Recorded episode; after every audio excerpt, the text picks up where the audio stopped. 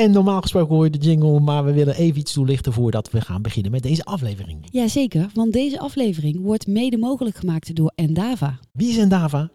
Endava is een eh, technology company. En die doen heel veel al in de paymentswereld. Precies, zo hebben zij het nieuwe acquiring platform voor WorldPay gebouwd. Ja, ze hebben aan Backbase gewerkt. En ze hebben het loyalty en app card programma van American Express gedaan. En ze hebben ook CCW geholpen. Veel luisterplezier. Doei! PSD3, Ideal 2.0, EP, SCA, EMV, AML. Het is duidelijk, de wereld staat niet stil. Iedere week wordt er wel iets nieuws aangekondigd op het gebied van payment, loyalty, identity en retail. Heb jij het overzicht nog? Gelukkig is er nu hulp. Nieuwe knikkers met Arlette Broeks en Gertje Rusk. Dus luister iedere twee weken en je bent er helemaal bij. Ja, hallo allemaal en welkom bij aflevering 73. Ja, Een hele bijzondere aflevering, want het is het laatste voordat wij lekker met zomervakantie gaan. Ja, Ja, en dit wordt een speciale summer edition. Summer Edition. En die leader, nou vergeet die maar, die halen we volgend jaar weer uit de kast. Want die heeft totaal geen betrekking op het onderwerp wat we vandaag gaan Nee, bespreken. nee, want we gaan het vandaag helemaal anders doen. Ja. We hebben wel een gast, Zeker. Dina Perla, Hi. is bij ons. Ehm, nou ja, voordat we beginnen, Dina, stel je even voor. Dan eh, hebben we dat al eh, gehad. En dan ga ik dan vertellen wat we gaan doen vandaag. Ja, ja, hou de spanning erin. Nou, Ja, de Summer is Magic. We gaan een, een, een interessante editie volgens mij eh, vandaag maken. Mijn naam is Dina Perla, dubbele voornaam. En dan Poortnaar als achternaam. Eh, ik ga al denk ik een eh, eeuwigheid mee in finance breed. Dus misschien dat ja, de vakgenoten mij ook kennen. En ik ben recentelijk ben ik ook met iets nieuws begonnen. Daar gaan we het vandaag ook over hebben. De Integrity Talks. En eigenlijk is dat waar privé en zakelijk voor mij bij elkaar komen. Mhm. Hoezo? Ja. Ja, dan laten we er gelijk op inhaken. Hoezo? Nou, omdat ik zelf uit een gesloten ultra-orthodoxe gemeenschap ben gestapt, waarin ik eh, ook hele moeilijke dingen heb meegemaakt, vormen van dwang, eh, machtsstructuren, eh, dingen zoals zaken onder het tapijt schuiven, wegkijken van problemen en nog veel meer. Dus zaken hè, op het gebied van integriteit, waarin ik ook gewoon geen stem had. Nou, eigenlijk is wat ik vandaag de dag doe, dus media, PR, marketing, communicatie in de breedste zin van het woord, is, komt daar vandaan. Hè? Dus ik ben een stem vanuit mezelf, ook omdat ik schrijf en spreek. Ik ben een stem voor klanten en ik doe ook nog iets ernaast. Ik run een eh, B&B, dus ik haal de wereld naar me toe en zo ben ik ook een stem.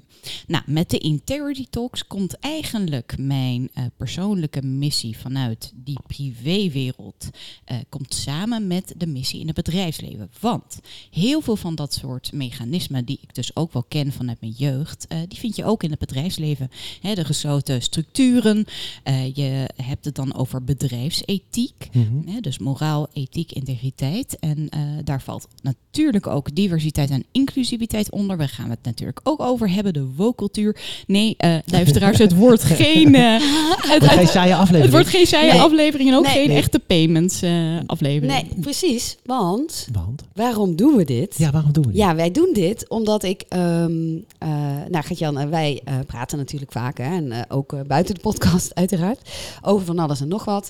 En eh, ik wilde heel graag eens ehm, een aflevering maken ehm, over een onderwerp wat ons wel allemaal raakt, Mhm. maar wat niet meteen eh, inhoudelijk eh, fintech, payments, innovatie is. En ik dacht van, hoe leuk is dat ehm, als je zo'n aflevering hebt voordat je op vakantie gaat. Of je luistert hem op vakantie. En daar kun je nog eens een beetje over nadenken. Ja. Van wat vind ik daar nou van? En ben ik het ermee eens of beetje niet? Of, reflecteren. ja, of eh, hoe doe ik dat dan? Ehm, dus, Misschien, nog, eens- daarom- misschien nog eens een boek lezen. ja, dus daarom ehm, een Summer Edition. Ja. Nieuwe Knikkers Summer Edition. Ja, en laten we dan afspreken, misschien na de zomer kunnen we nog een keer ergens op terugkomen. Dat is misschien nog wel een leuk idee. Precies. Want je gaat zelf ook reflecteren, toch? Jullie allemaal, allemaal allebei. Ik ja, ook. zeker. Ik ga enorm reflecteren. Zeker. En eh, wat ik heel leuk zou vinden, Ja. eh, en dat gebeurt gelukkig al regelmatig bij de gewone afleveringen, is als mensen ook ons eh laten weten die dit gehoord hebben, hoe Ja. zij daar dan tegen aankijken. Ja. Want eh, ik eh, hoor vaker van eh, mensen die hebben dan geluisterd en die hebben dan of een opmerking of een tip of een compliment, gebeurt ook wel eens. Mhm. En ik zou het nu ook wel leuk vinden, omdat ehm, dit is echt zo'n typisch onderwerp. Wij zijn heel erg gewend natuurlijk om te praten over feiten, maar dit is natuurlijk niet zwart-wit. Mhm. En dit is heel erg subjectief. Ja. Dus daarom denk ik dat je hier duizend verschillende invalshoeken kan hebben. Mm. Ik merk ook dat ik een beetje moeite heb om erin te komen. Dat is meer omdat het inderdaad niet feitelijk is, niet iets wat ik een keer geprobeerd heb of waar ik ook direct een mening over heb. Dus ik vind het ook moeilijk om het een beetje in te Het is een beetje buiten mijn comfortzone. Zal ik jullie een beetje een inleiding geven? Trap ik af. Ja, dat is Ja, helemaal Ja. goed. Kijk, in het bedrijfsleven hebben we natuurlijk allemaal te maken met allemaal keuzes die we moeten maken van dag tot dag. Met de interactie met anderen, verschillende lagen, eh, de top, etc. Nou, je hebt een schaal met aan de ene kant de dark trade, de gekkies van deze wereld, de ernstige, eh, de terroristen, eh, noem het maar op. Mensen die echt verschrikkelijke dingen doen. Mhm. Ook psychopaten, narcisten enzovoorts. En we weten dat ook veel van dit soort persoonlijkheden eh, op topposities komen in het bedrijfsleven. Dus daar valt heel veel over te zeggen. Nou, in de financiële sector hebben we natuurlijk ook zaken zoals forensisch onderzoek, zoals financial crime, AML, dat hoort daar ook allemaal bij. Zoals, ehm, nou, noem eens wat, hè? dus echt fraude, et cetera. Aan de andere kant van die schaal heb je een beetje, nou misschien een klein beetje mensen zoals ik, die zelfs ten koste van zichzelf hè, eh, vasthouden aan hun eigen kompas, aan hun eigen integriteit. Maar dat is helemaal niet zo glamorous dus, want dat betekent dat je dus heel veel hebt wat dan afvalt. Eh, dat betekent dat je tegenspraak moet leveren. Je kan niet tegen onrecht, dus dan, weet je, dan komt dat weer op. Je kan niet eens een keer gewoon normaal meegaan in een ecosysteem en je mond houden. Nou, hè, dus dat heb je in die, of laten we zeggen tussen die twee uitersten, heb je allemaal mensen die je dus kan inspireren.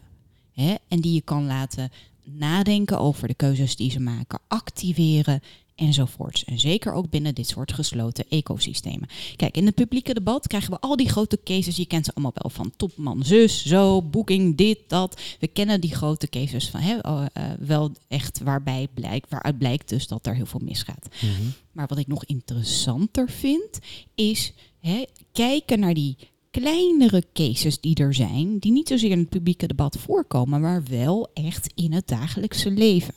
En Op de werkvloer. Dus op de werkvloer. Ja. En dat is ook waar eh, de Integrity Talks over gaat en waar wij natuurlijk ook eh, over gaan spreken vandaag. Ja, nou, en wa- waar ik wel benieuwd naar ben, is ehm, zijn die dingen niet heel erg eh, gerelateerd aan elkaar? Dus want ik las eh, gisteren nog een artikel ehm, van ehm, een organisatiepsycholoog, eh Marie-Claire Race.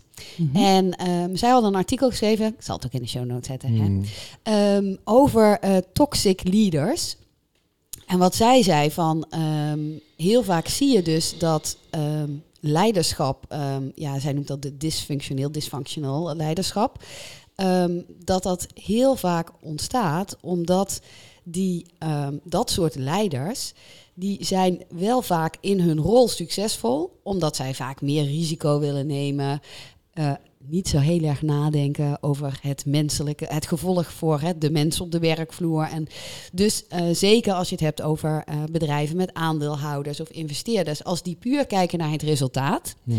en niet naar ehm, eh, de menselijke waarde van, van medewerkers of, of van klanten, ja, dan zijn die, die leiders zijn dus heel succesvol, want die gaan door eh, voor het resultaat ten koste van alles. Maar denk ik wel voor eh, een bepaalde fase waar zo'n bedrijf zit, bijvoorbeeld. Ik kan me voorstellen dat de fase waar, eh, nou, Elon Musk maar even als leider te nemen, een visionair, sommigen zien hem zo, die heb je nodig, denk ik, om iets wat misschien nog helemaal niet kan of technisch heel erg uitdagend is, uiteindelijk te verwezenlijken. Is iets heel anders dan een, bijvoorbeeld een Rabobank runnen of zo. Elon Musk moet je niet bij de Rabobank neerzetten. Nee, nee, nee. Maar ik denk dus dat ehm, die leiders, die zijn misschien wel goed om mensen te inspireren, maar Ja. die zijn niet goed om mensen aan te sturen. Nee. En Nee. door hun manier van aansturen, hè, zo wordt ook al vaker gezegd leading by fear, dat zijpelt door naar alle anderen. Omdat iedereen denkt, ja, maar ja, als ik nu terug moet naar mijn manager, Ja. dan krijg ik op mijn kop. Dus ik ga alles proberen te doen, zodat ik maar niet terug hoef naar boven. En Mm. iedereen die steeds naar boven moet, die denkt, ja, maar ik wil niet terug naar boven. Want uiteindelijk kom je die toxic leader dan tegen. Bekende champagneglazen piramide, zeg maar. Dat, dat idee inderdaad. Ja, precies. En ik denk dat er een hele grote taak voor ons ligt. En voor ons bedoel ik dan ook mensen die inderdaad in de marketing en PR en communicatie werken. Om hiermee om te gaan. Want wij als professionals weten wat het betekent om met verschillende belangen om te moeten gaan. Intern, extern. Hè, intern wordt heel vaak gesproken over zaken zoals employee engagement. Extern gaat het nou om alle reputatiezaken die we wel kennen. Er zijn zoveel verschillende stakeholders. We hebben ook al dat hè, in kaart gebracht qua stakeholderlandschap. Dus wij weten wat, wat daarbij komt kijken. Nou, als het gaat om het bekende, bijvoorbeeld, laten we even extern aanhouden. Roep toeteren naar buiten toe, dat, daar zijn we heel goed in. Dat, dat, dat extern communiceren, olievlekken creëren, enzovoort, enzovoort. Maar ik denk juist omdat we dit zo goed kunnen, dat er een extra verantwoordelijkheid bij ons komt te liggen. Van dat we inderdaad niet iets extern gaan fabriceren wat eigenlijk iets camoufleert of wat Ja. hè, integriteitsproblemen eh, eh, onder het tapijt schuift of nou weet ik veel Ja. wat dan Ja. ook. En juist omdat we al die verschillende belangen kennen en we snappen die grijze gebieden als geen ander, kunnen wij intern ook met al die verschillende mensen schakelen, inspireren, trainen, eh, eh, als intermediair optreden op het moment dat dat moet, eh, enzovoort. En dit is niet een klassieke gedachte natuurlijk in ons domein, in, in eh, Nee. PR-marketing en communicatie, maar het is heel erg in opkomst. Ja, nou, maar ik denk dat het eigenlijk iets is ehm, wat inderdaad hè, in, in, in dat vakgebied eh, gebeurt. Maar eigenlijk wat veel meer mensen zich eh, realiseren van het gaat niet meer om hoe we er naar buiten toe verkopen. Hè? Want uiteindelijk moet je de klantbelofte ook waarmaken. En eh, inderdaad niet allerlei dingen proberen te verhullen en mooier proberen te maken dan dat ze misschien zijn. Eh, maar dat ehm, stukje meer eh, ethisch, of je zou bijna zeggen ethisch verantwoord ehm, ondernemen, heeft ook wel weer heel erg mee te maken dat je dus dan een cultuur hebt waarin het oké is als er een keer iets niet zo goed gaat. Mhm. Ja. Hè, want daar gaat het heel vaak, proberen mensen dingen te verhullen Ja. omdat er iets niet zo goed is gegaan. En je probeert het te verhullen, omdat je denkt, ja, anders krijg ik gewoon echt eh, een eh, eh, hele lawine aan kritiek over me heen. Maar die vergevingsgezindheid, eh, die is er dan, zou, zou je zeggen, als je zo'n cultuur hebt. Iets wat je bijvoorbeeld nu, gisteren waren er allerlei publicaties rondom eh, de Belastingdienst. Hè, dat die dingen hebben achtergehouden, ook weer naar de Tweede Kamer bewust. Ja, Daar zie je natuurlijk dat transparantie, ja, die is er niet. nee. Hè, dus dit, daar is inmiddels al zo'n cultuur ontwikkeld dat niemand elkaar meer vertrouwt. Ja. En dat bedoel je eigenlijk Ja, een beetje. Dus Dat bedoel ik. En dan, ehm, dat heb je dus intern. Hè? Dus dan, eh, om maar weer die eh, toxic leader erbij te houden. Of als je het breder maakt, een giftige cultuur. Dat eh, eh, als, als je iets fout doet, dan Ja. hè, krijg je een tik op je vingers. Ehm, maar ook natuurlijk vanuit de media. Want ook de media, dat is, is eigenlijk. Kijk, de media Ja. moet natuurlijk kritisch zijn, vind ik ook. Hè? Dus het moet niet zo zijn dat de media bij alles zegt: Oh, fantastisch. En geen vragen stelt. Maar nu, omdat mensen ook zo gedrild zijn in. ehm, eh, dat ze getriggerd worden door extreem nieuws, zie je dat media natuurlijk ook ehm, altijd op zoek is naar de extreme boodschap. Want Ja, dat. En, Ja. en, want je krijgt altijd natuurlijk één kant van het verhaal te horen. Mhm. En ehm, inmiddels weet je dat als jij zelf meer media leest, nou ja, de ene zegt het is wit en de andere zegt over precies dezelfde situatie is zwart. Maar en dat, dat- kan niet als er echte transparantie is, Nee. inderdaad. Ja. Dat is het. En, en als je het even weer te, naar binnen haalt, dus binnen die organisatie, eh, als er geen transparantie is, et cetera, dan krijg je dus ook vriendjespolitiek. Je krijgt mensen die aan eh, andermans stoelpoten gaan zagen, die eh weet je, ander onderuit willen halen om iets te bereiken. Weet je, het is gewoon ook een schoolplein wat Ja. er binnen organisaties Ja, gebeurt. Hè? En weet je En wat ik daar heel, heel lastig aan vind? Ehm, is dat ik ehm, een tijdje geleden een serie gezien. ehm was een eh, serie op eh, Netflix. eh Monarcha heette die. Oh. Ja, en het was een serie. eh, nou ja, dus even gewoon een, een, een mooi voorbeeld dat ik dacht, ja, hoe moet dat dan? Er was een serie dat ging over een familie en die hadden een heel bekend tequila-merk. En die vader die eh, ging dood, die werd vermoord. En toen eh, de drie kinderen moesten dat bedrijf gaan overnemen. En er was één iemand die zat al in het bedrijf. Er was een eh, vrouw die woonde in Amerika en er was er nog een broer. En uiteindelijk ging die vrouw die kwam aan het roer te staan. En waarom? Omdat zij heel erg integer was en eerlijk wilde zijn. En, want ehm, die hele tequila-business, dat werd een beetje gerotzooid hier en daar. Mhm. Nou, heel veel dus. Hè. Het, was, gerela- het was vergelijkbaar met eh, cocaïne, zo ongeveer. Ehm, maar wat je dus zag daar, is dat zij op een gegeven moment gaandeweg eigenlijk het spel mee ging spelen, omdat dat voor haar de enige manier was om succesvol te zijn. En dat is dus heel lastig, want als je dan dus in zo'n cultuur zit en je wil succesvol zijn, je eh, eigen morele kompas vervaagt volgens mij heel snel. Precies. Omdat je denkt, ja, maar ja, dit zijn de spelregels als het hier gespeeld wordt. En dan denk ik dat ehm, wat oudere mensen nog Dat is niet Hun- per definitie, denk ik. Ik denk Nee. dat dat ook eh, qua, eh, van de persoon afhangt. Want, Dus per individu Ja. afhankelijk. Ja, ja, ja, Ja. maar dat, dat is wat ik ook wilde zeggen. Want eh, ik denk ook zeker dat het ook... eh, nou ja, jij moet zo meteen jouw eigen persoonlijke ervaring maar even vertellen. Want ik denk dat zeker karakter eh, meespeelt. Maar ook of je eh, wat ouder bent of jonger.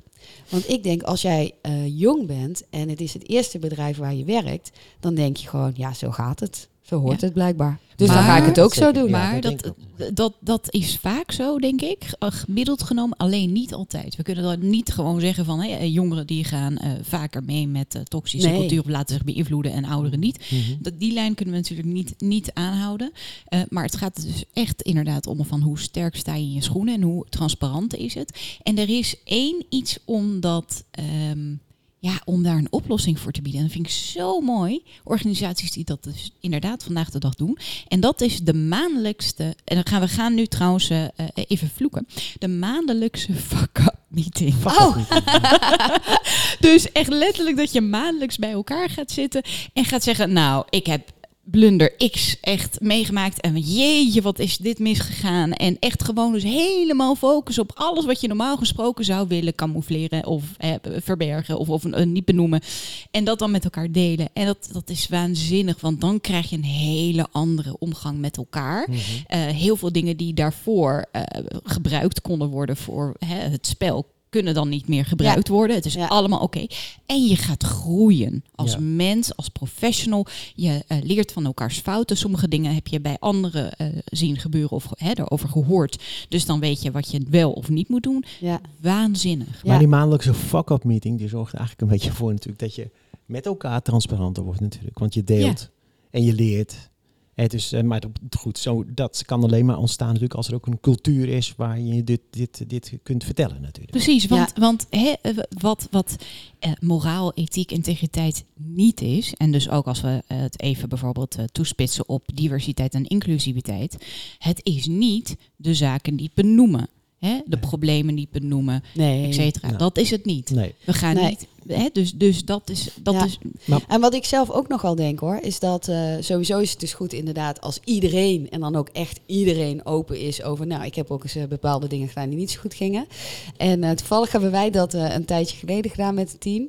Eh, dat was heel erg interessant om eh, eh, dat iedereen even op tafel legt, inclusief de directeur. Nou, ik heb toen dat, dat gedaan. Hm, is niet eh, heel lekker gelopen.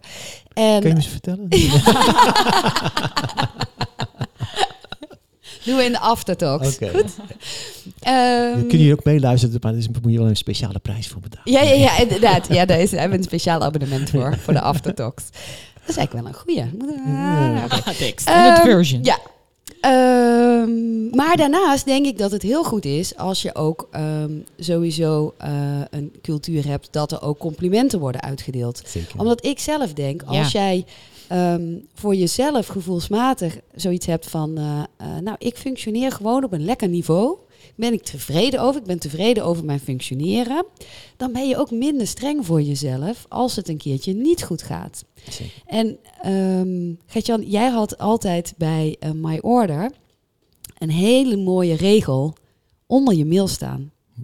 Nou, dan moet je, ik heb er meerdere onder mijn mail gehad, maar vertel eens En even. het was van eh, een bekende motorrijder. Nee, over Fitty Foldy. Eh, if, you, if, everything, eh, if everything is under control, you're going too slow. Ja, precies. Ja, die gebruik ik nog steeds overigens. Ja. Ja, nou ja, en ik, want ik denk dat dat natuurlijk ook wel aangeeft. Kijk, je kan wel alles perfect willen doen, maar dat wil niet zeggen dat je dan goed bezig bent. Zeker niet. Nee. Alhoewel deze quote gaat er meer over dat op een gegeven moment als die dingen heel gemakkelijk zijn. eh, hè, dus eigenlijk als je, als je als Max Verstappen over het circuit in rijdt. En eh, je denkt, nou, het gaat lekker, dan ga je eigenlijk te langzaam. Want je moet eigenlijk gewoon continu net op die edge zitten. Dat je echt net denkt, fuck, oh, nou, dit ging me net goed, weet je wel. Maar dan rij je op die limiet. Ja, En dat, maar dat geldt denk ik ook wel uiteindelijk in het, in het, in het, in het zakelijke leven.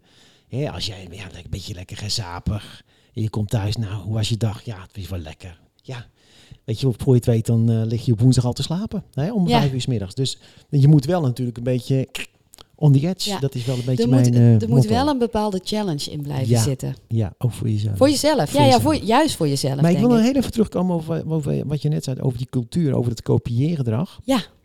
Want ik denk, kijk, ik ben nu zelf, eh, ik heb ontdekt dat ik boomer ben. Ja, ik ben totaal niet Nou, met niet in alle lijstjes trouwens. Nee, maar Ik heb Nou, toevallig toch- gisteren zag ik een lijstje. Nou, volgens daar de zat NRC jij gewoon in mijn eh, categorie. bij, volgens de NSC ben ik een boomer. Oh, En, eh, maar ik realiseer me dat helemaal niet. Hè. Ik ga toch even persoonlijke trekken, want als ik in, Zeker. in, in ja, werkrelaties, ik werk echt met alle leeftijden. Eh, Van 20 tot 60. eh en het boeit tot me- 43. Tot drie. Het zit echt ergens in het midden. maar het boeit me ook echt helemaal niks. Hè. Mannen, vrouwen, ik, heb echt, ik ben er totaal niet mee bezig. Maar eh, wat jij net zei over die cultuur. Ik denk met name jongere mensen hebben denk ik veel eerder de neiging om gewoon kopieergedrag te, te vertonen. Dat zie je ook in de biologie overigens. Ik geef straks nog even een boektip. Eh, van iemand die heel veel onderzoek heeft gedaan aan primaten. Kun je veel van leren. Eh, terwijl ik denk als je wat ouder bent en ja, gewoon wat meer ervaring hebt, dan ben je denk ik meer geneigd om gewoon op je morele kompas te blijven Ja. varen.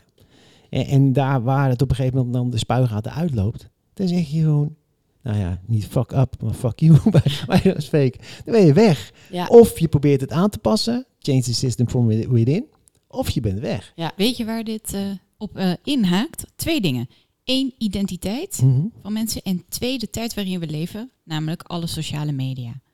Dus ook alle jongeren die zo beïnvloed raken door alles wat ze via sociale media zien. Mhm. Dat heeft weer een, een enorme invloed op hun werkleven, maar ook gewoon hun eigen identiteit.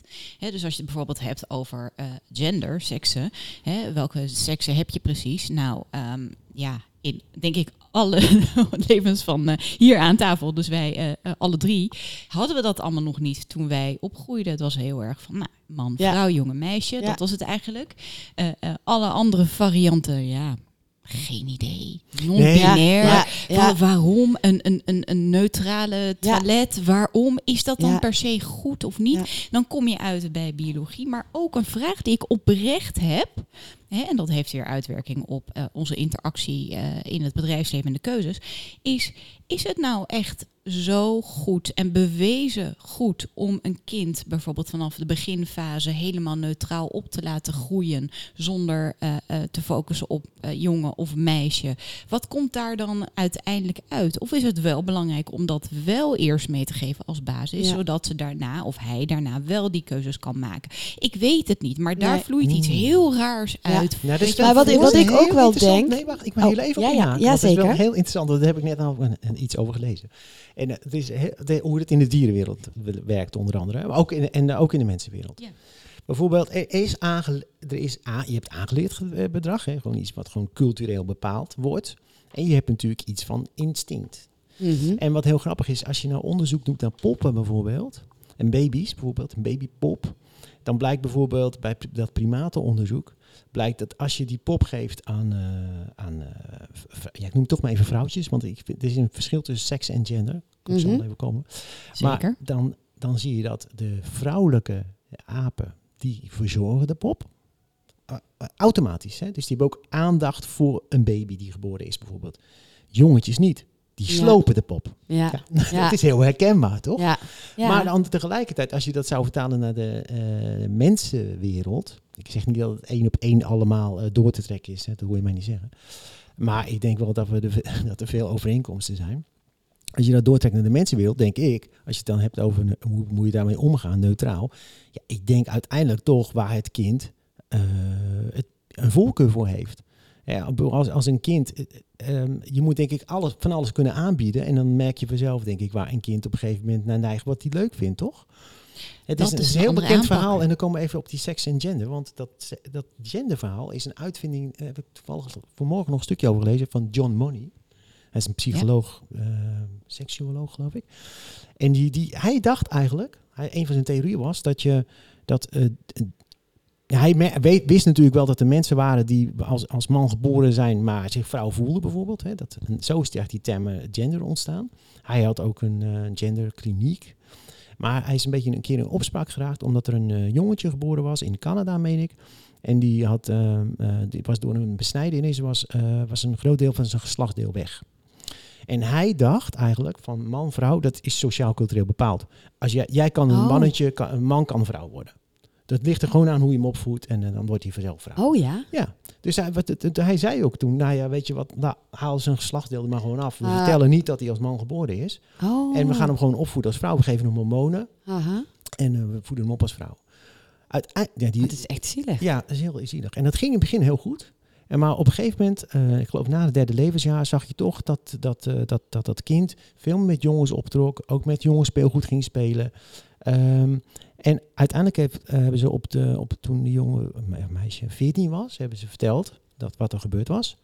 En het is heel slecht gegaan. En Uiteindelijk heeft het kind eh, zelfmoord gepleegd. Oh my Ja. god. Ja. heftig, hè?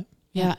Maar dit gaat dus echt over de oerinstincten die we hebben. Ja. En, en, ik, ik, ik, en dit, precies, dit is ook echt wat je dan weer eh, ziet in de samenleving. Want of je nou man of vrouw bent, je hebt allemaal eh feminine en masculine kanten in jezelf. Ik zie er extreem feminien uit van de buitenkant, kan ik ook niks aan doen. En ergens ben ik ook echt wel expressief als vrouw. Nou, prima. Maar ik ben ongelooflijk masculien. En zeker in mijn werkleven. Nou, dan ben ik nog masculiner en eh, laten we zeggen, eh, filosofischer dan menig boardmember met eh, grijze pak en grijze haren. Weet je? En toch zie je dat die mensen met de grijze pak en grijze haren daar makkelijker zitten dan ik. Dan jij. Ja.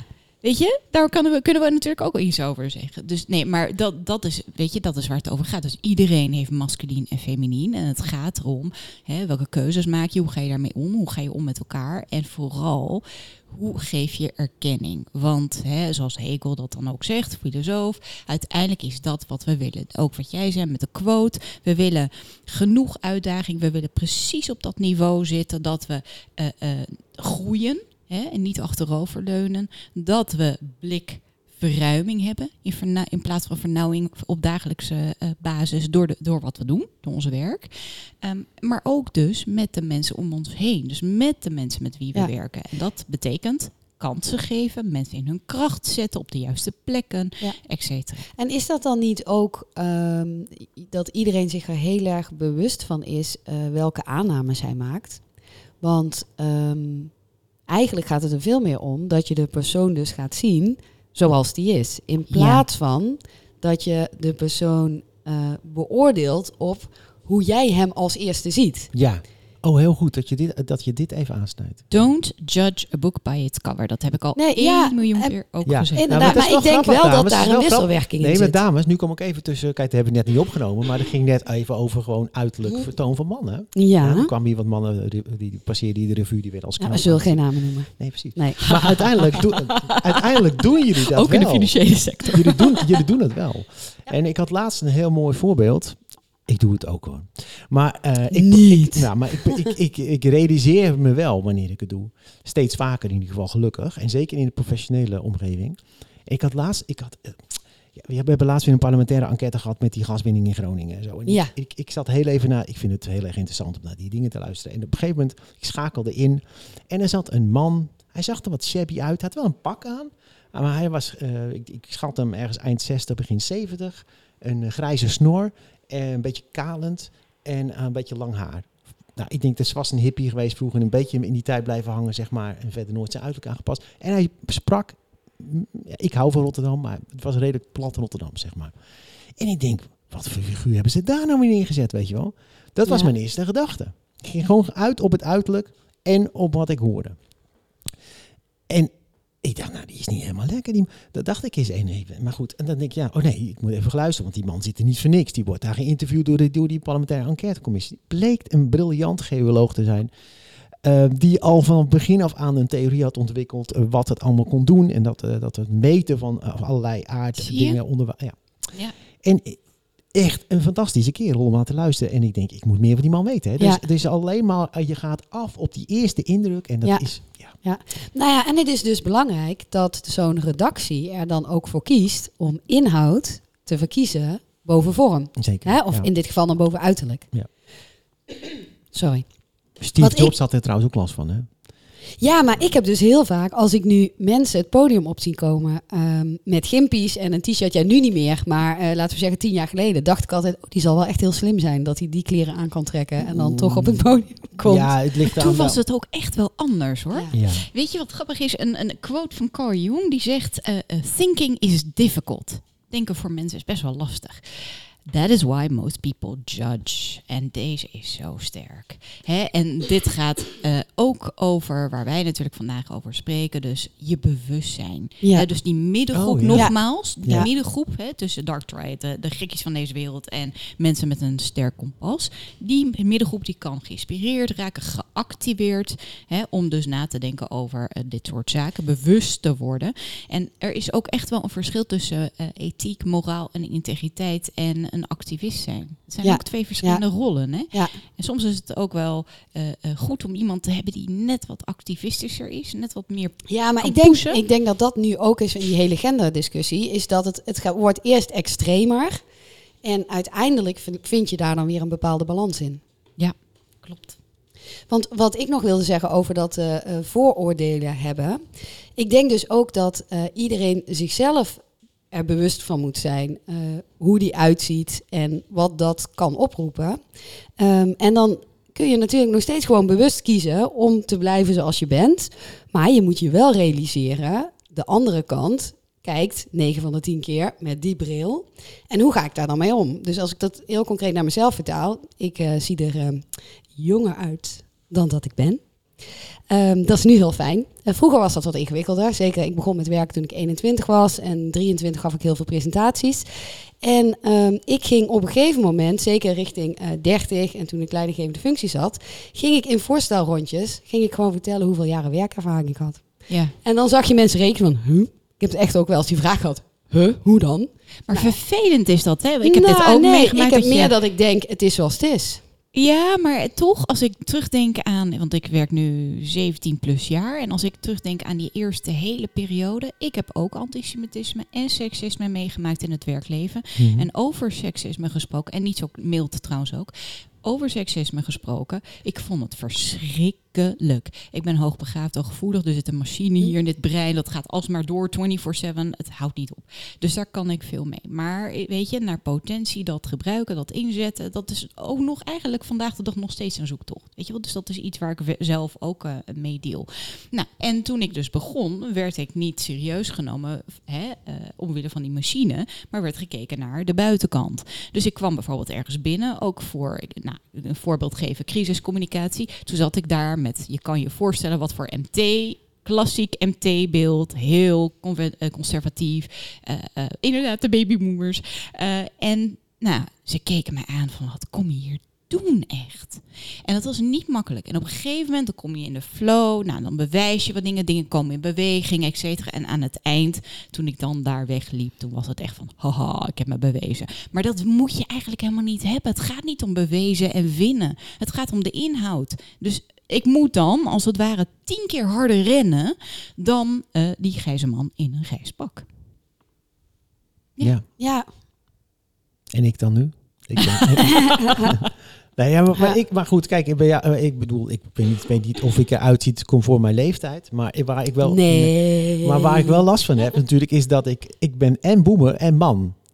En en- wit. En twee keer de klos, dus drie keer. Drie keer. Drie ja, keer. nou, je hebt toch ook zo'n boek met iemand met eh, hoeveel streepjes of hoeveel vinkjes heb je? Ja, je hebt heel veel van die vinkjes. Joris Luidijk, ja. Ja, Ja, maar en dan is veel vinkjes is niet goed in deze tijd. Ja, maar daar wil ik Mm. ook iets over zeggen, want daar word ik ook een beetje gek van. Het is Oh. echt een verwarrende tijd. Eén, ik eh, heb ook vraagtekens bij waarom doet Joris Luidijk dit? Ik bedoel, dit, dit thema scoort, maar is het per se Joris die dit eh, naar buiten moet brengen? Dat weet ik niet.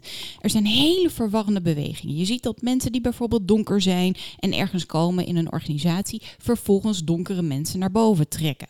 Ehm, en Marokkaanse mensen die in een organisatie komen, die halen dan eigen mensen weer binnen. Eh, je ziet, nou, noem maar op. Mhm. En dit, ik snap het, ik snap het, maar dat klopt ook niet. Want dat Nee. is ook geen diversiteit en inclusiviteit. Het is dus best verwarrend. Er is heel veel verschuiving op dit moment. Hè. Dus, dus daar, daar moeten we iets mee. En verder wil ik ook echt zeggen. Weet je, terugkomend op even flauw, eh, eh, wat jij zei, eh, weet je, hoe jij eruit ziet en hoe jij, weet je, de vinkjes die jij hebt. Niet iedere blanke, wat oudere man is een eikel. Weet je, niet iedere persoon die zus zo zo, weet je wel, Nee, heeft als nee. vinkjes en zus en zo, is gelijk X, Y, Z. Daar moeten we echt vanaf. Ja. Het is maatwerk. Eh, ik sprak recentelijk ook met iemand die had het erover dat, en zeker ook binnen organisaties, dat mannen de stenen zijn en vrouwen zijn het cement. Dus mannen die horen aan de top te zitten, want die kunnen beslissingen nemen, die kunnen heel erg, eh, weet je, het oneens met elkaar over, over iets zijn en dan vervolgens zand erover, et cetera. Die kunnen veel harder zijn, die kunnen presidenten zijn, ik weet ik veel wat. En vrouwen die horen alles en die ondersteunen en die, Ja, nou, maar die moeten zonder HR en cement- marketing doen. Precies, precies. Nou, op zich ben ik het te nemen. Kijk uit, hè? nee, nee, helemaal Ja. niet. Maar ehm, nee, dat is een goed, goed punt. En ik, ik denk, ja, wat dat betreft, kijk, ehm, we hadden het er straks al even over. Cultuur wordt natuurlijk door een groep bepaald. Ja, Toch? Dat zijn we Ja, het toch wel mee ja. eens natuurlijk, hè, uiteindelijk. Dus, en eh, ik denk ook in de groep kun je gezamenlijk een cultuur veranderen. Denk ik ook. Ja. Integriteit en humaniteit zijn dingen die we met elkaar dragen en zelf met elkaar dus vormgeven. Het is niet eh, eh, één persoon bepaalt en dat is het natuurlijk. Het, is, het, het is constant ook aan verandering Ja. onderhevig. Ja. Zeker ook in verwarrende tijden zie je dat er heel Ja. veel dingen ook misgaan. Er zijn, eh, weet je, zoals die bal die je dan onder water drukt en die dan omhoog stuit. Er zijn heel veel van dit soort mensen die dan opkomen voor een bepaalde groep vanuit een geschiedenis, vanuit een erkenning die er niet was. Er wordt gesproken over bijvoorbeeld het slavenverleden. En ik snap het, maar sommige mensen hebben daar andere intenties bij. Dus het is best wel verwarrend. En da- daar gaan de bedrijven dan ook eh, eh, mee om. Uiteindelijk gaat moraal, ethiek en integriteit natuurlijk ook om empathie. Hè, om die verbinding met elkaar. Ja, Dus en om de mens te zien. Precies. Hè, dus in plaats van eh, in die hokjes te denken, de mensen zien. De en mens te zo zien. kun je natuurlijk met elkaar ook een cultuur bouwen. Is door veel meer te kijken, niet naar eh, man, vrouw, leeftijd eh, Nee. of iets dergelijks. Maar veel meer naar wat zijn nou karaktereigenschappen. Ja. En hoe breng je die allemaal samen? IQ, EQ en SQ. Ja. Dat heb ik altijd gezegd. Dus IQ gaat over kennis, competenties, vaardigheden, et cetera. Dat is heel belangrijk in het bedrijfsleven. En al helemaal in complexe werelden zoals finance breed of IT-tech of professional services, et cetera.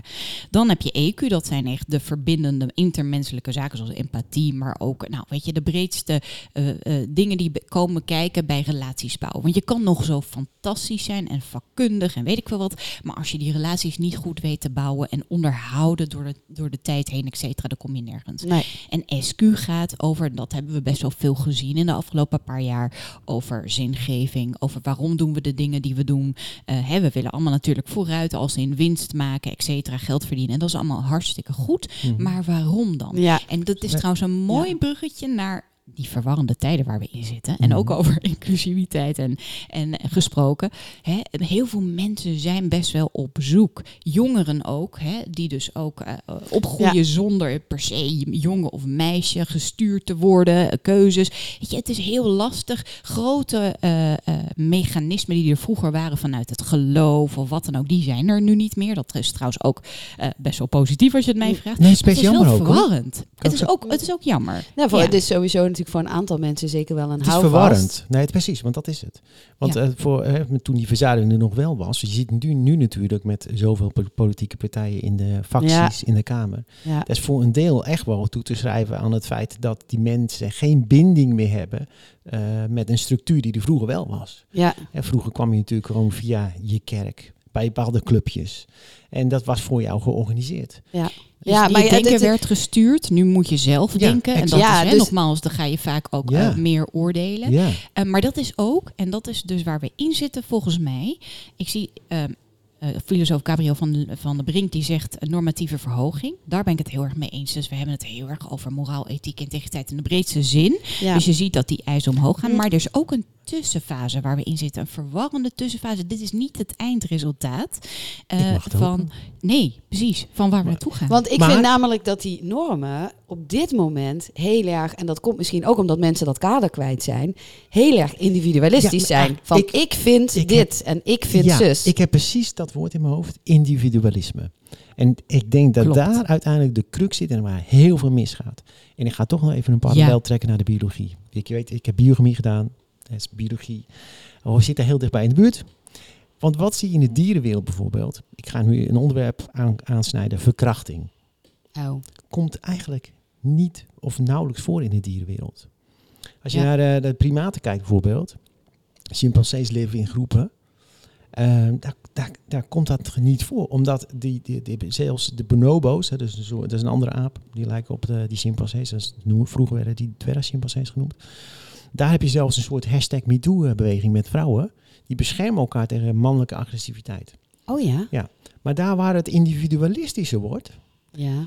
Ehm, ik weet niet helemaal, ik vind het wel een grappige parallel. Ik weet niet of je hem zo kan trekken, maar als je naar orang-oetangs kijkt, die, die, die, die, die, eh, die, die, die reizen zelfstandig, hè, solitair door het leven, door de, niet een, die leiden niet het noma- nomadisch bestaan. Daar komt het wel voor. Hmm. Gek hè? Ja. Dus en ik, eh, ik denk wel dat als jij als groep veel meer, en dat, dat, dan kom ik toch even op die verzuiling terug, dan heb je natuurlijk toch een bepaalde band met elkaar, je begrijpt elkaar. Ehm, en terwijl eh, op het moment dat jij eh, dat het individu- individualistisch wordt, zoals vandaag de dag, dan is het heel erg nee, ik, ik Ja. kan niet dit, of ik wil dat en het kan niet. Terwijl ehm, ja, als je wat meer met elkaar dingen probeert te bereiken, meer als een groep opereert, dan denk ik ook dat je veel meer met elkaar kunt bereiken. En dat, dat, dat de, de harde randjes, zeg maar, een beetje weggepoetst worden. En dat is het. Dat is dus die tussenfase. En wat jij zegt klopt inderdaad helemaal. Dat geldt ook voor verschillende vormen van coercive control. Dus hè, dwang, maar dan niet dwang wat we echt gewoon kunnen waarnemen, maar meer geestelijke dwang. En ik denk dat het heel goed is dat we leren als mensen om voor onszelf te denken. Daar zit. Dat moeten, moeten we ook, ook gewoon echt niet. eh, eh, Mhm. daar moeten we niet van af. Nee. Daar zit eh, het anti-Poetin in. Laat ik het maar even zo uitdrukken. Dat is ontzettend belangrijk voor humaniteit. Tegelijkertijd, die tussenfase, die is zo ontzettend verwarrend. En hier komt ook wel de rol van het bedrijfsleven van een bedrijf aan zich. Hè? Wat is dan de rol van zo'n ecosysteem? Ik zie echt dat we de shift maken van top-down en van nou, het is een werkomgeving en van winst en van al dat soort zaken naar het wordt een ecosysteem waarbinnen persoonlijke groei mogelijk wordt gemaakt. Ja. Dus dat betekent ook, en daar ben ik heel veel over, dat we over eh, levenstransities met elkaar kunnen praten. Dat we transparant weer kunnen zijn, maar dus hè, echt in onze volledigheid van wie we zijn. We nemen Mhm. alles met ons mee, eh, waar we doorheen gaan. Eh, een relatie die, die beëindigt. Ik raakte kinderloos, biologisch kinderloos. Dat we dat soort onderwerpen met elkaar kunnen be- m, hè, bespreken. Geen taboes, eh, stigmatiserende onderwerpen, et cetera. En als dat mogelijk wordt gemaakt, dan krijg je een veilige cultuur. Mhm. En dan gaan we naar sense of belonging. Want dat is uiteindelijk de kern van wat we allemaal willen. We willen allemaal echt gezien worden. We willen allemaal echt gehoord ho- worden. We willen dat ons leven heeft uitgemaakt. Ook ons werkleven, want we werken freaking, ik weet niet hoeveel uur in ons leven. Dat Ja. is zo'n groot stuk van wie wij zijn. En dat geldt natuurlijk ook voor al die nieuwe vormen die er zijn, zoals non-binary mensen, et cetera. Ja, die tussentijd is zo verwarrend. En ja, er zijn heel veel haken en ogen aan hè, hoe het gestructureerd wordt. Je had het net ook over de groep. Hè. De groep bepaalt en vormt. Maar in het geval van bijvoorbeeld genderneutrale toiletten hoorde ik zaterdag bij een evenement van de Nieuwe Wereld dat 2% dit bepaald heeft. Eh, en er zijn bijvoorbeeld genderneutrale wc's eh, bij artis of wat dan ook. En dat er mannen dan zijn die dan daar staan in de wc en eh, ja, ook een beetje naar de spiegel gaan kijken naar hoe ze eruit zien. Want ze zien vrouwen die dat ook doen en het is allemaal verwarrend. Nou, ik ben niet zo'n vrouw die dat doet, dus wees ook voorzichtig dus weer met hè, eh, en stereotypes. Maar dit is dus dat verwarrende. Maar dus, weet je, dat moeten we omarmen en in goede banen gaan leiden. Mhm. Nou, zie dat Ja. maar te doen Maar even, die, even Ja. nog even dan op die genderneutrale toiletten. Toch even. Ja, Kunnen we niet gewoon eh, toiletten maken voor mensen? ja. Gewoon dat. Of maakt het, boeit mij dat nou? Wie, wie- Weet je wat mij is opgevallen over toiletten gesproken? Misschien dat er nu een ondernemer heel blij gaat worden. Ik ben niet zo'n soort ondernemer. Ik, ben niet zo, ik heb niet zoveel lef. Maar de wijze waarop wij toiletten hebben eh, gecreëerd in het Westen is helemaal niet goed. Wat we eigenlijk nodig hebben is dat we met onze bips iets meer naar achter gaan. Oh. Zodat onze benen aan de voorkant omhoog Oh, zijn. Als, als, we, dan- als, als we trouwens nu toch bij het toilet eh, even blijven. Dat jongetje waar ik het hier net over had, wat ongewoon, ja. ging bijvoorbeeld staan plassen. Dus oh. dat zit erin. Dus, eh, Oh, maar je kunt de mannen wel leren. Ik heb het ook geleerd, om uiteindelijk te gaan zitten. Ja, Het is, eh, is sociaal-cultureel kun je dat eh, Ja. regelen. ja, precies. Dat wordt dan wel op prijs gesteld trouwens bij zo'n eh, eh, we delen het samen toilet. Ja, ja, ja. Of je daarmee meer verbinding krijgt eh, en, en, en ja, betere gevolgen voor Dat, de Ja, ik, dat want weet ik- want ook ik niet. denk Misschien wel namelijk- schonere toiletten. Ik dat denk wel namelijk als, ehm, eh, want we zitten nu op eh, bijna drie kwartier, dus ik denk dat eh, iedereen graag weer wil plonsen in het zwembad eh, of even met de voetjes eh, in het zand wil. Misschien kunnen we zo meteen Ehm, nog even een rondje doen met een boekentip. Mag, mag rond af, ja. Eh, ja, nou ja, wat, wat ik nog wel eh, ehm, een ding vind, is dat ik dus denk dat het eigenlijk gewoon veel meer gaat omdat we met z'n allen de mens zien. Ja, de mens. Daar ben ik Ja. echt een. Ja, ik ben eigenlijk eh, voorstander van een, weer een soort kinderlijke naïviteit, noem ik het maar even. Dat klinkt negatief, maar het bedoelt positief eigenlijk. A sense of wonder. Is dat, eh, is dat Ja. het? Nou, Weet je- en ook dan de verschillen waarderen. In plaats van denken, die Ja. is anders dan dat ik ben, dus dat is niet goed. Ja. Juist denken, hé, hey, die heeft iets Ja, wat ik niet heb. En dat is super interessant. Ik vroeg nog ook me af, eh, misschien gebeurt het al lang. Zou je een soort, eh, ja, het over IQ, EQ, SQ. Zou je, zou je een, ge- iets kunnen meten voor het bedrijf, bij zo'n spreken, een metertje op het bord? Zitten we wel goed, jongens? Of zijn we misschien te eenzijdig? Of dat moet toch kunnen? Dat wordt ook gedaan. Eh, niet door alle organisaties, maar inderdaad, er zijn verschillende manieren om eh, moraal, ethiek, integriteit te toetsen. Er zijn ook interactieve manieren om dat te doen door middel van eh trainingprogramma's. Weet Mhm. je, dat we dan bijvoorbeeld een, een, een, een, nou, een video krijgen. Dan moeten ze een situatiekeuzes maken. En dan is er geen goed of fout, maar het is eh, een grijs gebied. Dus dan moeten ze hun eigen keuzes invoeren. Nou, dat soort dingen allemaal. Inspiratiesessies, speaking slots, evenementen. Dan de fuck-up meeting. Die, hebben we, die moeten we niet eh, vergeten, inderdaad. Dus er zijn zoveel manieren hè, om zulke soort zaken te toetsen. En de Ja. antitraditionele eh, middelen. En als je naar de traditionele middelen kijkt, dan zijn het heel vaak zaken zoals eh, de guidelines die er zijn. Hè? Dus bedrijven die schrijven een code of conduct, Mhm. et cetera. Ja. En dan zit je heel erg op de cultuur eh, van, van een bedrijf. En weet je, uiteindelijk, ehm, het gaat om verbinding. Het gaat om de menselijke maat. Ik denk dat we die eh, eh, 1 miljard keer kunnen herhalen. En iedereen kan er best wel moe over, eh, van worden en zo. Maar het is makkelijker gezegd dan gedaan. Hmm. Hè? Je weet zelf hoe dat, eh, hoe dat gaat. Relaties zijn eh, met mensen, interacties met mensen die, ja, je wordt erdoor uitgedaagd, iedere dag. Zeker wanneer dingen niet helemaal goed gaan of zoals je wil, wat dan ook. Met Of als je onder belangen. druk staat, dan is het ook vaak moeilijker. Hè? Als je stress ervaart, Ja. wordt het allemaal wat scherper. Ja, Ja. zeker. Ja. zeker. Eh, ter afronding. Ja, ik wilde eigenlijk nog even een boemer cliché eigenlijk hier nog achteraan gooien van eh, mensen als je een boemer bent, je bent nooit te oud om te leren. Want je kunt je ook echt wel veranderen en juist dat, dat inzicht hebben in een ander en zo, heel belangrijk. Ja, Eh, nou en, en vooral, het hoeft denk ik niet eens echt veranderen te zijn, maar veel meer word je bewust. Bewust, bewust. Word je dat bewust bedoel- van je aannames, eh, van dat stemmetje in je hoofd. Precies. Ook dat stemmetje over het moet altijd meer, meer, meer en groter, groter, groter. Ja. Want ik denk dat dat echt wel een punt is waar we op terug moeten gaan komen. Als- Eh, materialisme. Precies, hè, ook in de economie. Waarom moet het altijd groeien? Is Ja. het niet goed zoals het nu is? Ja. En we worden nu gedwongen om een pas op de plaats te maken. Want er is gewoon niet meer. Er zijn niet meer mensen, er is niet meer elektriciteit. Het, het, het houdt gewoon op. Ja. Ja. Dus wees blij met wat er is. Ik zou willen zeggen, ik heb vertrouwen in ons allemaal, in de mensen. En het belangrijkste is inderdaad dat we in plaats van zo fixed zijn, die fixed mindset, dat we flexibel zijn. En dan kunnen we heen en weer zwiepen met wat op dat moment het beste is. Ik vind Precies. het een hele mooie afronding, eh, Dina Pella.